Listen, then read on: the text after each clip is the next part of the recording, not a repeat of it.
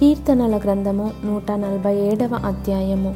యహోవాను స్తుతించుడి. మన దేవునికి స్తోత్రగానము చేయుట మంచిది. అది మనోహరము స్తోత్రము చేయుట ఒప్పిదము.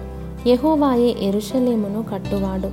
చెదరిన ఇస్రాయేలీయులను పోగు చేయువాడు. గుండె చెదరిన వారిని ఆయన బాగు చేయువాడు. వారి గాయములు కట్టువాడు.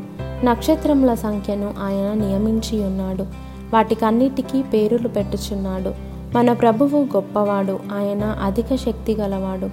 ఆయన జ్ఞానమునకు మితి లేదు. యహోవా దీనులను లేవనెత్తువాడు. భక్తిహీనులను ఆయన నేలను కూల్చును. కృతజ్ఞతాస్థుతులతో యహోవాను కీర్తించుడి.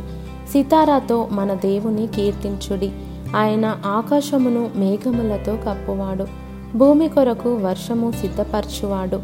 పర్వతముల మీద గడ్డి మొలిపించువాడు. పశువులకును అరచుచుండు పిల్ల కాకులకును ఆయన ఆహారమిచ్చువాడు. గుర్రముల బలమునందు ఆయన సంతోషించడు. నరుల కాలి సత్తువయందు ఆయన ఆనందించడు.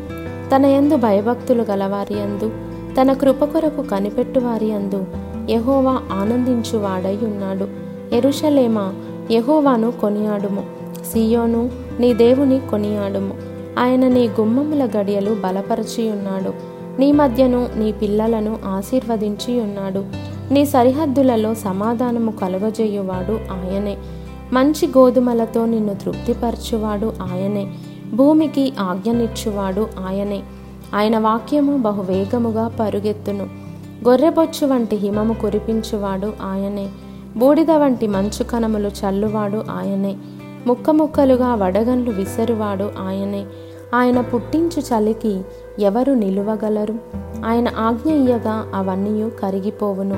ఆయన తన గాలి విసిరజేయగా నీళ్ళు ప్రవహించును. ఆయన తన వాక్యము యాకోబునకు తెలియజేసెను.